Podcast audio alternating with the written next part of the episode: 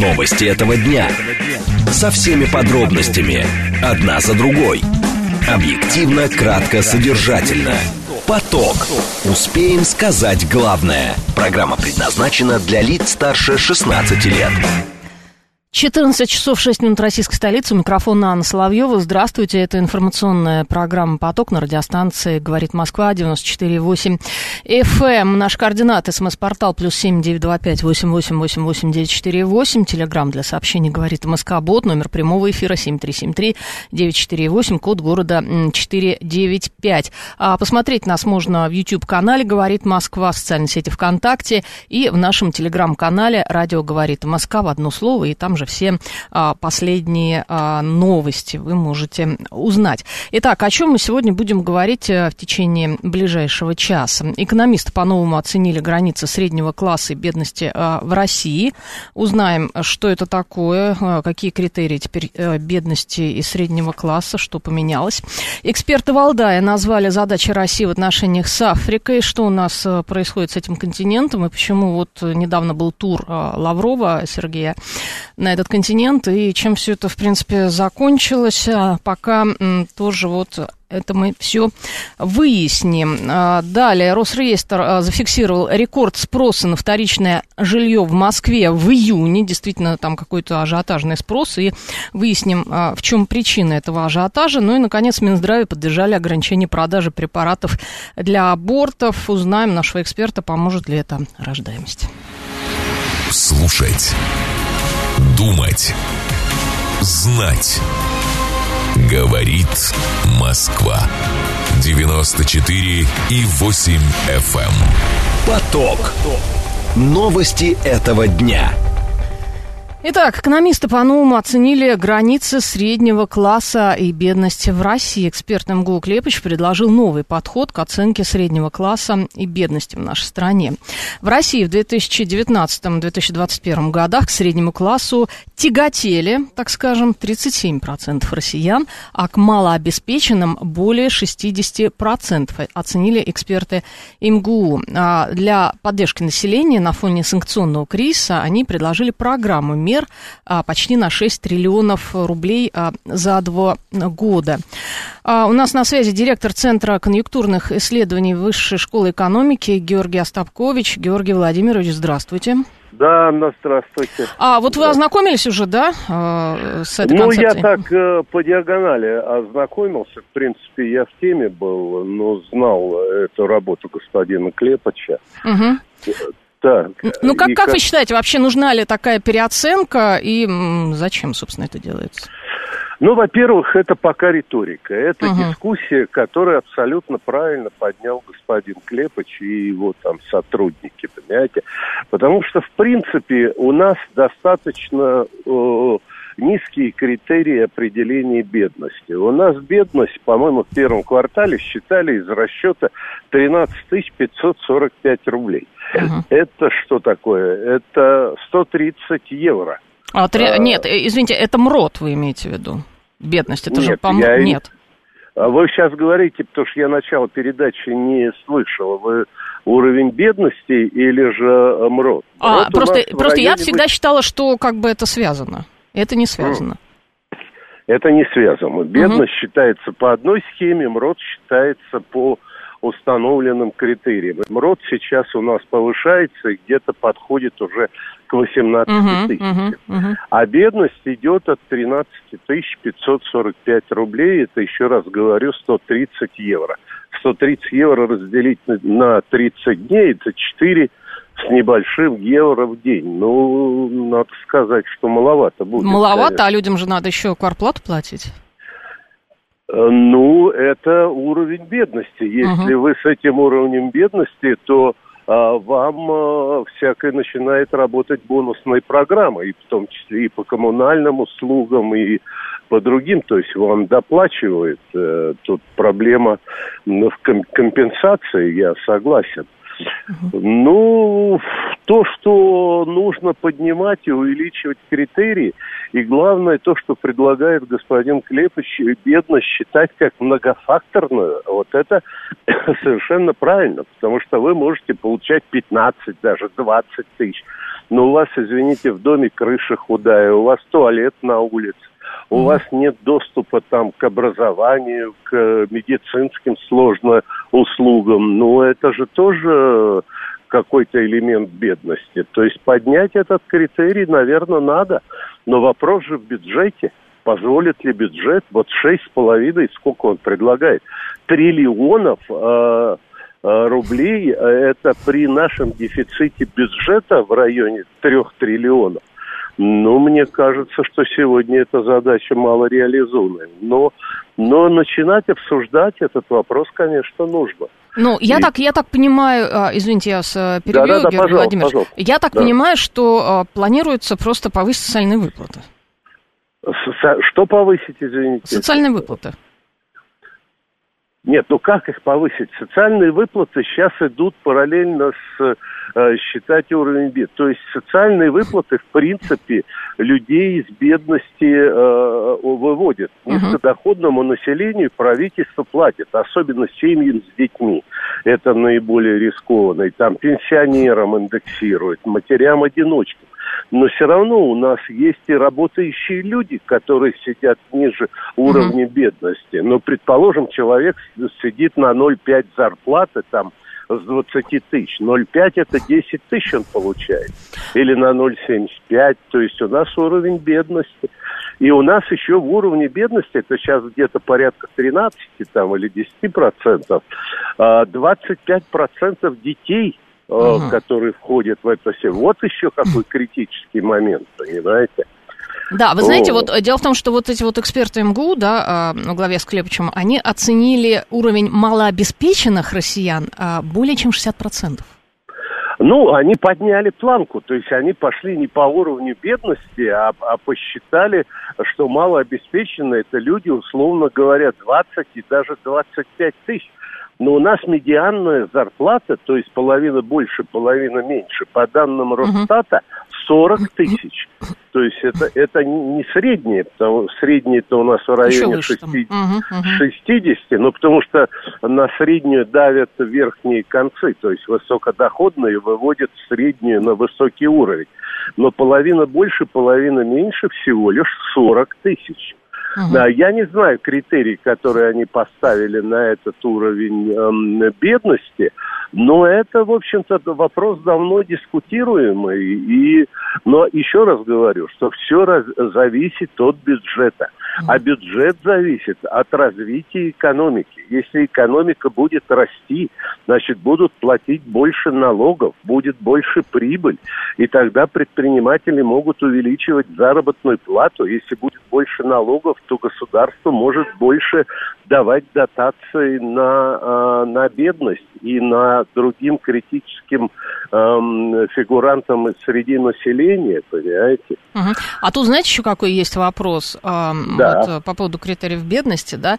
Эм, вот эти вот оценки зарплат, насколько они объективны, учитывая, что ведь у нас, э, ну это же не секрет, что много и эм, черных зарплат, серых.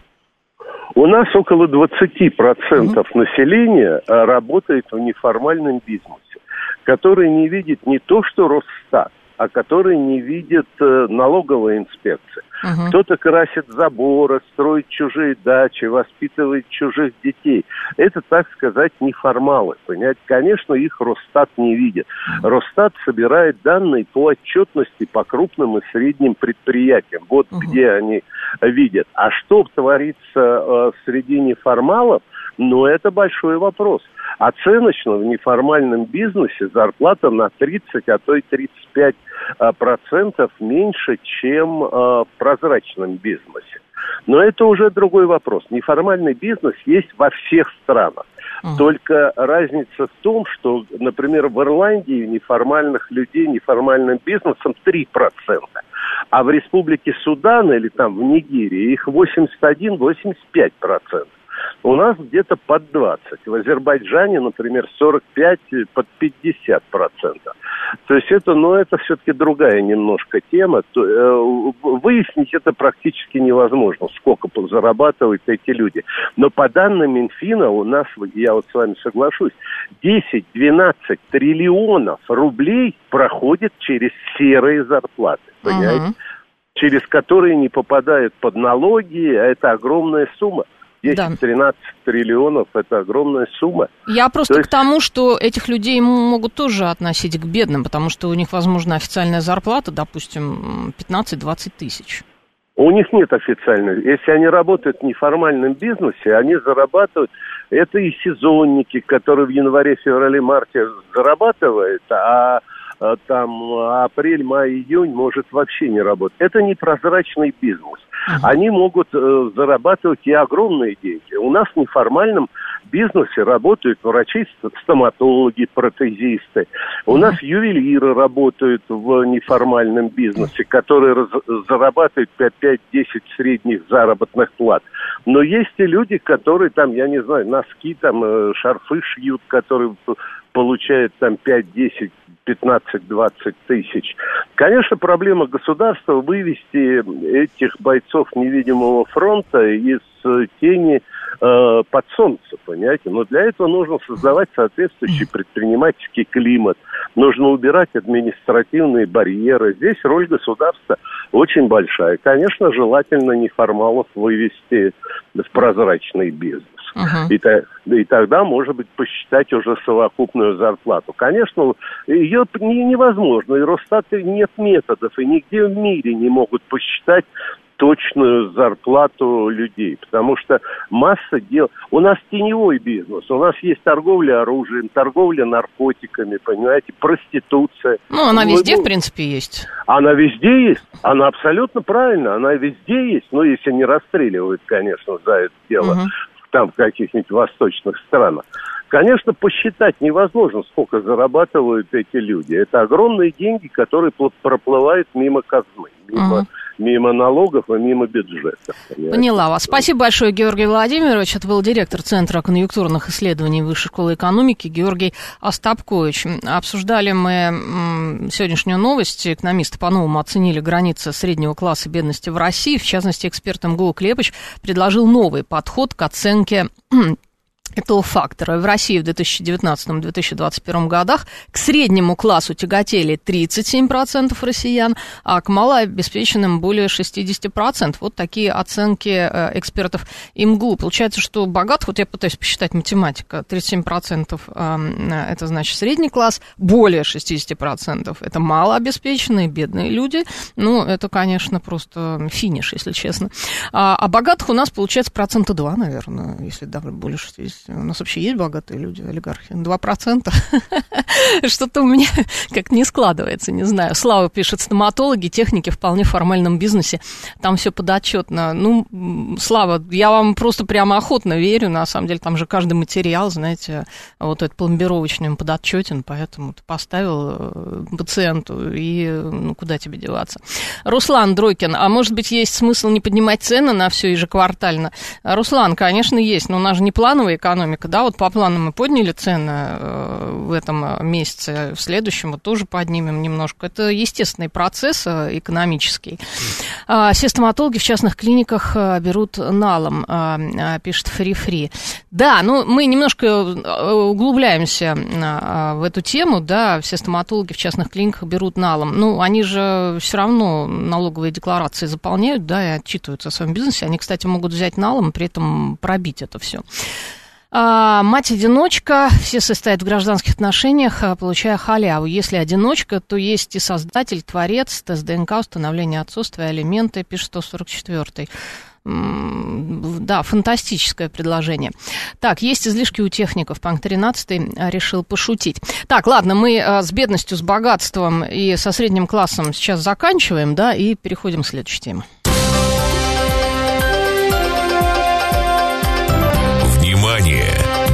Говорит Москва. 94 и 8 FM. Эм. Поток. Успеем сказать главное – От наших проблем мы переходим э, к проблемам подальше. Да, эксперты Валдая назвали задачи России в отношениях с Африкой.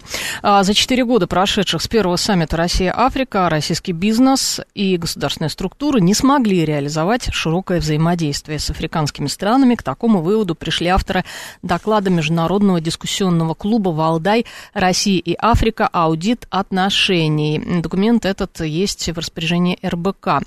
А, он приурочен ко второму саммиту Россия-Африка, который пройдет в Санкт-Петербурге с 27 по 28 июля. Обсудим мы эту тему сейчас с председателем правления Союза Африканской деловой инициативы, руководителем рабочей группы Россия-Африка, экспертом Международного дискуссионного клуба «Валдай» Натальей Цайзер. Наталья Гербертовна, здравствуйте.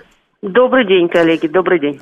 А, я правильно понимаю, что вот из этого доклада следует, что вот нам бы хотелось как бы большего, да, с Африкой, но ну, вот никак не получается. Почему же у нас с Африкой пока ничего не выходит? Ну, или выходит, но не в тех объемах, которых нам бы хотелось? Ну вот скорее правильнее будет э, сформулировать не в тех объемах, угу. потому что говорить отрицательно, наверное, не приходится.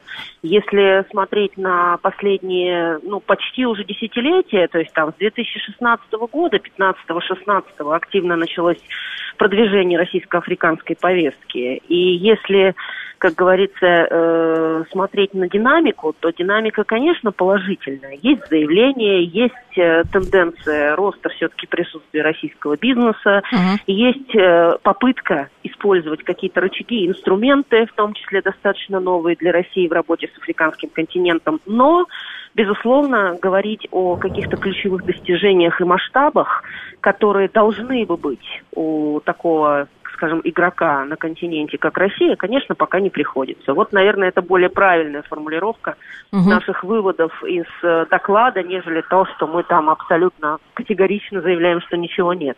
Угу. Почему э, недостаточно? Ну, здесь есть э, как бы ряд оснований. Дело в том, что а компании, которые не работают в Африке, которые туда выходят или пытаются выйти, а, им до сих пор недостаточно знаний о континенте и о том, как строится там бизнес и работа.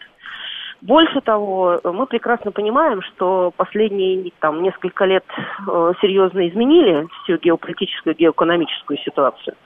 Соответственно, у компании есть установка действительно искать новые рынки, новые форматы взаимодействия, новых партнеров. Uh-huh. Но найти недостаточно, необходимо их понимать. И африканские партнеры для российского бизнеса остаются крайне новыми. Uh-huh.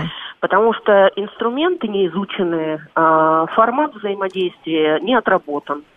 Больше того, очень часто стратегически как бы, компании разворачиваются в сторону сотрудничества с Африкой но внутрикорпоративные процедуры до сих пор остаются э, не теми, которые должны быть на, скажем, там, внешнеэкономической деятельности, в том числе в работе с континентом. Поэтому вот э, этот гэп, так называемый, да, вот эта вот э, разница в желании и возможностях, она, к сожалению, приводит к тому, что реализованных э, ключевых проектов и объемов скажем так, удельного веса российского бизнеса в Африке пока нет. А, а в чем, собственно, проблема? А, отсутствует взаимопонимание, может быть, там другой менталитет, а, может быть, эти компании надо как-то консультировать предварительно? Консультировать, конечно, надо. У нас нет тенденции обращаться к консультантам. Дело в том, что ну, это не секрет. Э, в определенные времена очень активно пользовались э, внешними консультантами международных компаний, да, mm-hmm. и крайне успешно. Ничего абсолютно в этом плохого нет. Сейчас, когда ситуация изменилась, и международные консультанты практически с российского рынка ушли, то э, консультирование, скажем так, в рамках российских э, реалий не всегда подразумевает знание, например, работы в Африке. И экспертов, которые могли бы консультировать э, действительно серьезно, понимая взаимоотношения, проблематику регуляторов, право, а, соответственно, все юридические нюансы, финансовые аспекты, которых сейчас немало, а только больше в связи с санкционным э, полностью режимом, да, наложенным на Россию и так далее. Вот э, таких, к сожалению, действительно мало. Возможно, обращение к ним не стоит на потоке, и понимание того все-таки, как это может функционировать совместно, нет. Больше того, очень часто спрос и предложение не соответствуют друг другу. То есть африканцы действительно продолжают интересоваться и российским бизнесом, российскими продуктами в различных секторах экономики, но не всегда, например, российские компании могут вот этот вот спрос отработать или покрыть. Угу. А, вопрос слушателя Виталий Фили спрашивает, а в чем наша выгода взаимодействия с Африкой? Африка, это же, мягко говоря, не самый платежеспособный континент, там низкие зарплаты, нижайший уровень жизни. Ну, давайте говорить о том, что нижайший уровень жизни, он, как бы, во-первых, рост ВВП в Африке по сравнению с развивающимися странами постоянно и достаточно стабильно высокий. Mm-hmm. Мы не сравниваем с Европой, мы не сравниваем с Азией, но так или иначе. Прирост населения колоссальный. Вот сегодня мы с коллегами обсуждали как раз на дискуссии в Алдае, что в 2050 году там ожидается 2,5 миллиарда человек. Соответственно, это основное население, которое будет потреблять товары, услуги угу.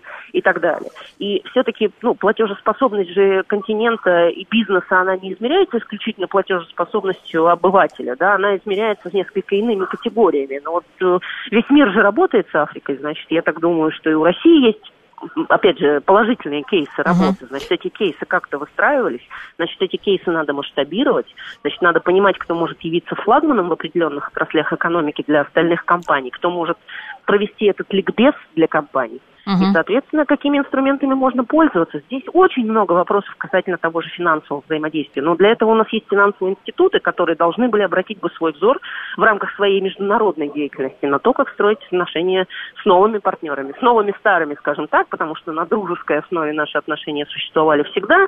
На бизнес-основе они закончили существовать лет, наверное, 30 там назад, более, гораздо более со времен Советского Союза, если тогда это можно было назвать бизнес-отношениями, потому что как таковой, такой экономики не было, да, но сейчас, значит, необходимо это начать. Угу. Ну, вот насколько я знаю, а, в отношениях с Африкой испытывают проблемы и другие страны, потому что там довольно как бы все зыбко. А, в плане режимов сегодня один, завтра другой, а в плане поведения, кстати, бизнес-партнеров именно африканских. Это правда. Угу. Алло? Да-да-да. Да, да, да. Да. да, это правда. На самом деле здесь как раз мы не исключаем. Африка крайне турбулентный континент, особенно сейчас.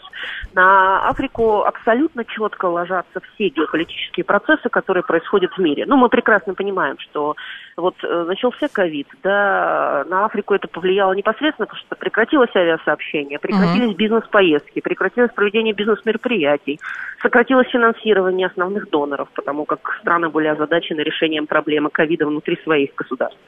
А, сейчас, соответственно, вся геополитика, которая происходит, она тоже непосредственно отражается на Африке, потому что в режиме санкций и в режиме запрета на экспорт нефтепродуктов и так далее крайне сложно африканцам существовать, mm-hmm. потому что они не настолько самодостаточны.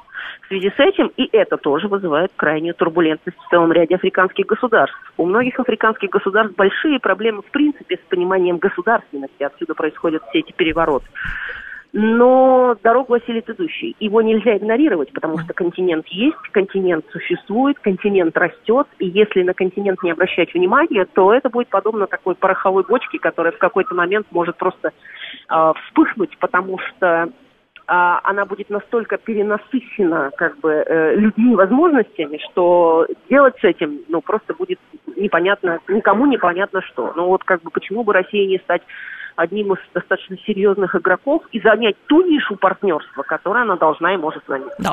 А, спасибо большое, Наталья Гервертовна. Это была председатель правления Союза Африканской деловой инициативы, руководитель рабочей группы «Россия-Африка», эксперт Международного дискуссионного клуба «Валдай» Наталья Цайзер.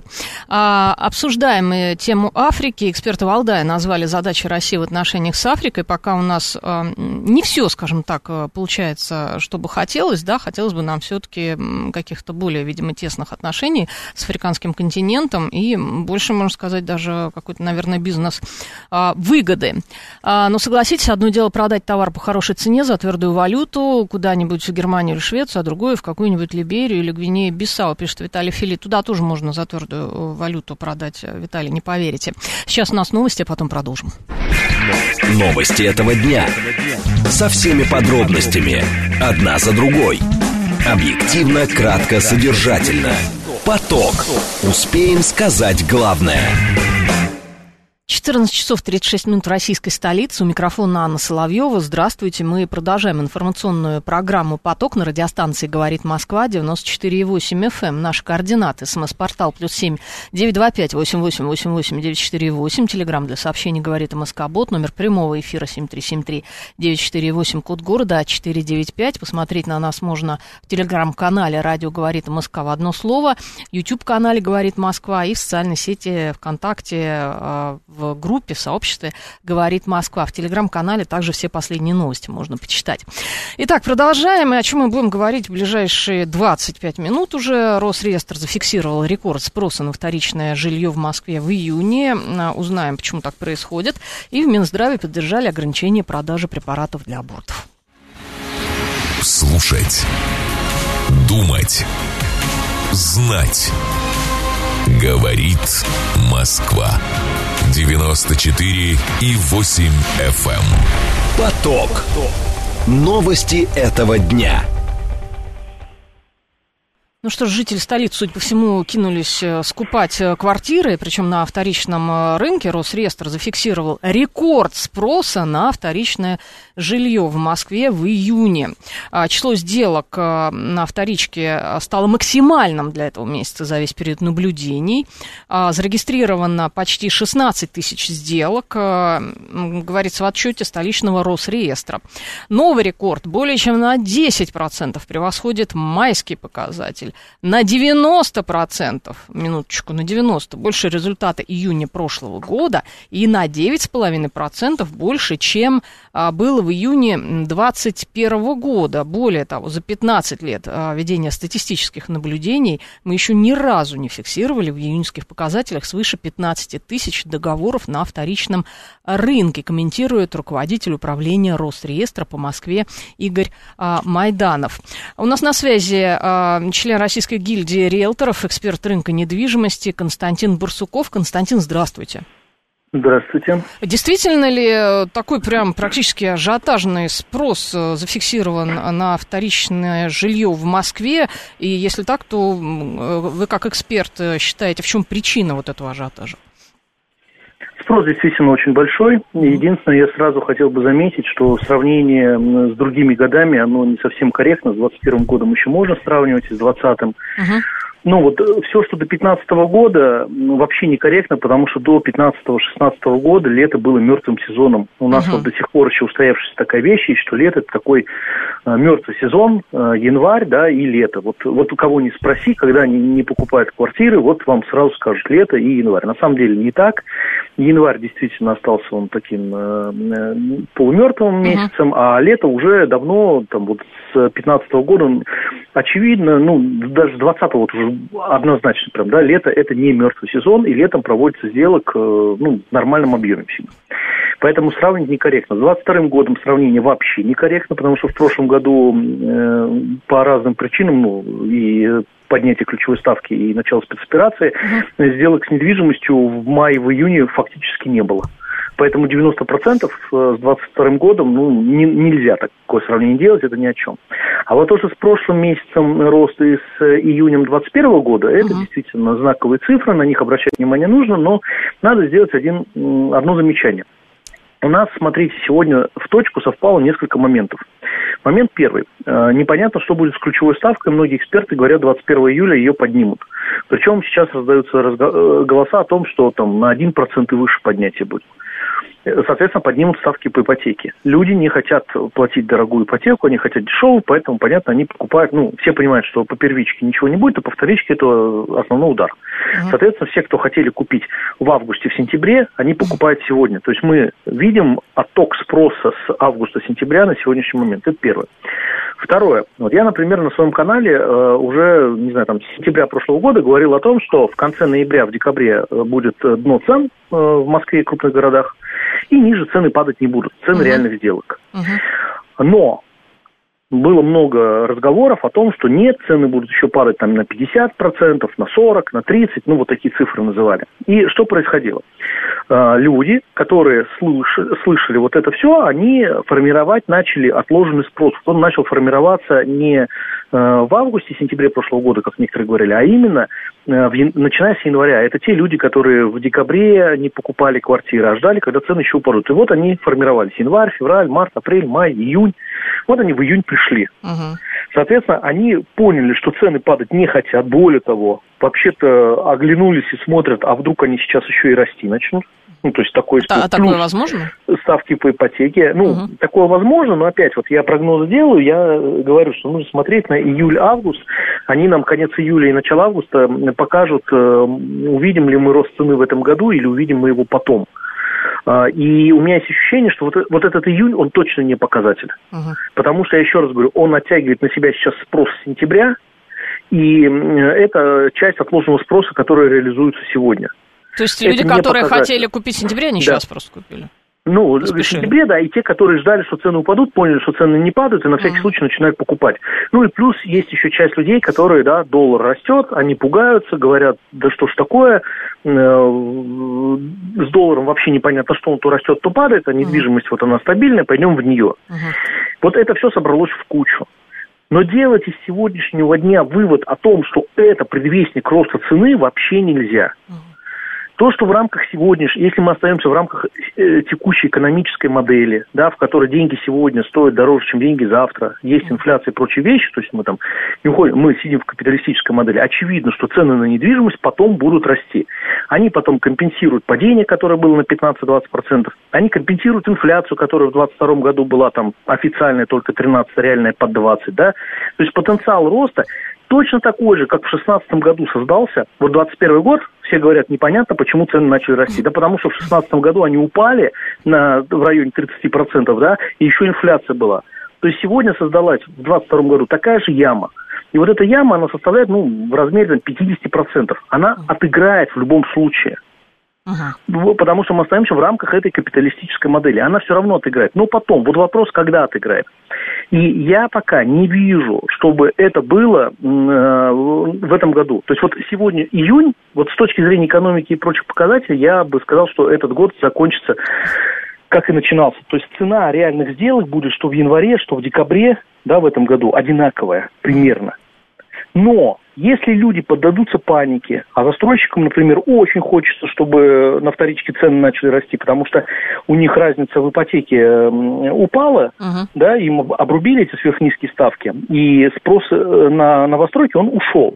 Соответственно, застройщикам очень хочется, чтобы цена на вторичке поднялась, тогда они свою цену вообще опускать не будут, uh-huh. что они, собственно, и делают, они ее не особо-то и опускают. Вот. Э, они тогда за счет роста цены на вторичке могут держать свою цену спокойно, а может быть даже где-то и приподнять. Uh-huh. Вот.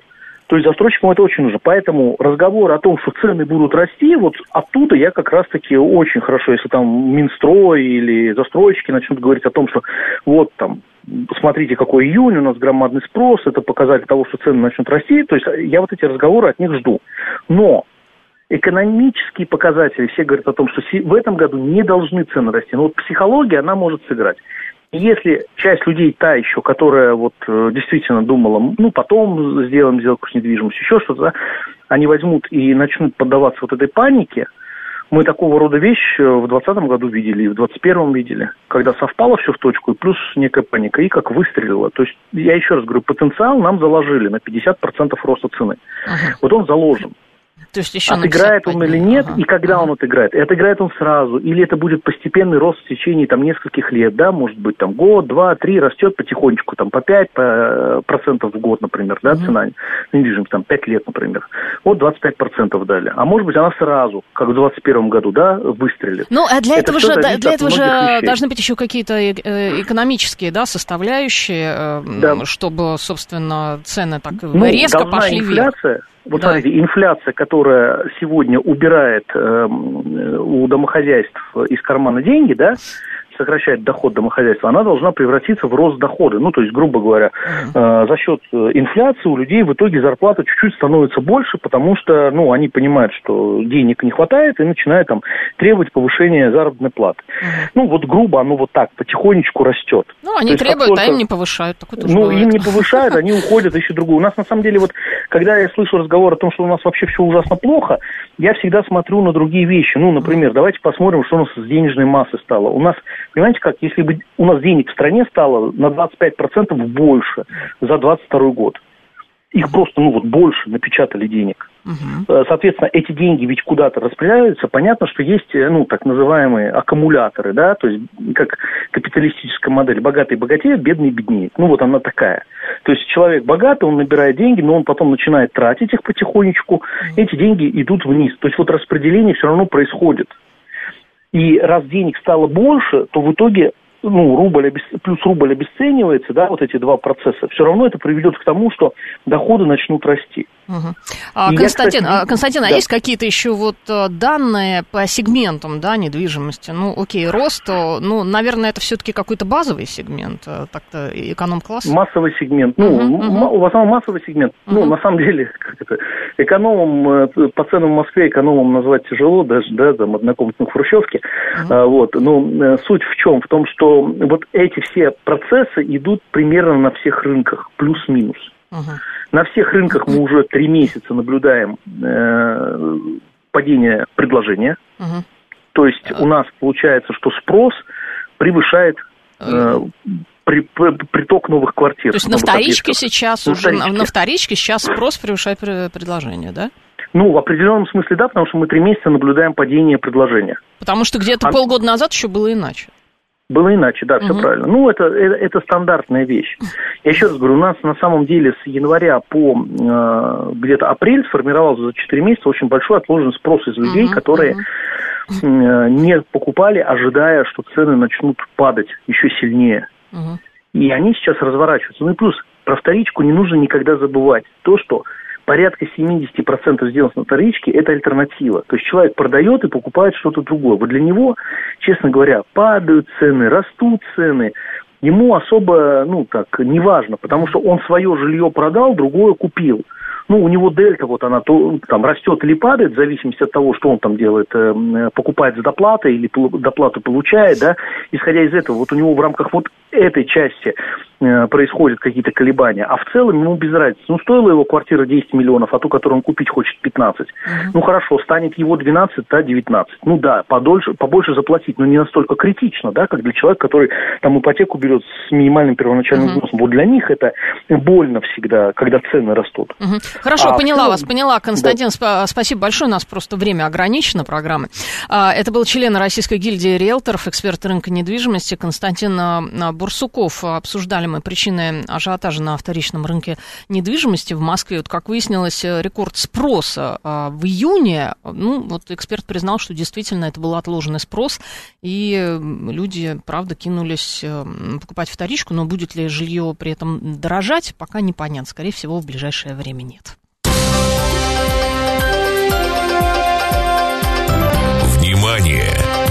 Говорит Москва.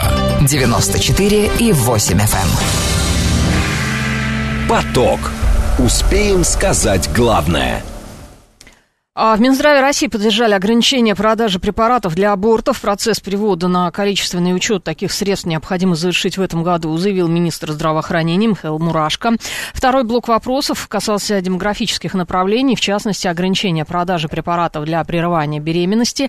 Мы поддерживаем и считаем, что в этом году процесс нужно завершить, сказал глава Минздрава по итогам заседания президиума фракции «Единая Россия». Мурашко подчеркнул, что препараты, которые используются для медикаментозного позднего аборта должны жестко контролироваться. А, поговорим мы сейчас об этом с кандидатом медицинских наук, членом Комитета Государственной Думы по охране здоровья Риммой Утяшевой. Рима Амировна, здравствуйте. А, здравствуйте, здравствуйте. А, скажите, пожалуйста, а, вот э, по поводу препаратов для прерывания беременности, я так понимаю, вот Мурашка сказал, что эти препараты должны жестко контролироваться. А что сейчас происходит? То есть до сих пор э, следует из его слов, они жестко не контролировались. У нас э, препараты могут Э, э, женщины получить э, и в государственных, и в частных клиниках. Михаил Альбертович Мурашко сегодня, выступая перед нами, перед депутатами Госдумы, сказал на вопрос, вот как можно ли регулировать и вообще, как в частных клиниках, а мой анализ показывает, частных клиниках там направо-налево продают. Вот у нас в Республике Башкортостан, что я представляю uh-huh. э, здесь, в Москве, показали, что вот в одной из клиник в два раза больше, чем даже количество беременности было. Они как продают, на, для чего такая необходимость держать в таком количестве. И мы э, вот понимаем, что очень должны быть жестко контролированы, и более того, будет отчет будем спрашивать даже у частных клиник. Они, uh-huh. знаете, иногда даже не, не дают нам вот количество, сколько прерваны ли беременности, для чего направили. Поэтому учет, э, особенно в этих препаратах, должен быть, они же без, не, не безобидные. Uh-huh. И при применении этого препарата могут быть тоже осложнения. Поэтому э, очень поддерживаем мы, акушеры-гинекологи, нашего уважаемого министра. А я правильно понимаю, что эти вот препараты, их может выписать только врач? Их только врач и выписывает. Uh-huh. Там тоже в клиниках врачи. Но просто в частных клиниках, знаете, вот пришла, пришла э, могут, я вот уж не могу сказать, но это почему такое большое количество? Мы стали их проверять, у нас же тогда такого закона не было, такой uh-huh. учетности. А сейчас вот э, министр выступил, мы покажем, у нас будет справка, посмотрим количество, э, э, как они выписывают, кому даже хоть частная клиника, хоть частная, хоть государственная, Должна быть запись, кому направили, сколько дней задержка менструации, это же тоже там показания. А uh-huh. вдруг побольше было. Также может вызвать, конечно, прерывание беременности, но могут быть, могут быть осложнения. Поэтому к этим препаратам а, мы очень осторожно, мы их применяем. Это хороший метод для прерывания нежеланной беременности на ранних сроках. Но, как вы знаете, любой препарат может дать осложнение, поэтому врачи должны строго смотреть и изучить дальше, как прошла, э, как прошел это э, действие, как прошло это действие этого препарата, как э, прервана беременность, потом на УЗИ посмотреть, не было ли осложнений. То есть мы вот так смотрим такие стандарты даже при применении медикаментозных медикаментов для прерывания нежеланной беременности на ранних стадиях. Угу. А, Рима Амировна, я правильно понимаю, что все-таки речь не идет о том, чтобы абсолютно изъять эти препараты из продажи? Речь идет Нет, только конечно, о контроле. Угу. Ни, в, ни в коем случае. Мы вообще запрещаем такие вот, запре, э, э, запретить нельзя потому что это уважать надо, так и сказал Михаил Альбертович. Э, запретишь, а женщина и другие еще криминальные аборты могут быть. Нет, нет, угу. только контроль, учет данного препарата и в государственных, и в частных клиниках. Угу. А я правильно понимаю, что сейчас э, вот почему, собственно, нет контроля, почему он не осуществляется а, в нужном объеме? А ведь ты, когда приходишь в клинику, тебе заводят карту, да, и весь твой процесс лечения там описан в электронном виде, и, соответственно, тебе выписывается рецепт, и это уже как бы идет как отчетность мы количественный контроль не проверяли. Вот сейчас будем смотреть. Когда, ведь никогда не задумывались, но фармакологи, вот у нас, допустим, э, в государственных учреждениях они безо, безограниченно не могут купить. У них таких денег нет, там все ограничено.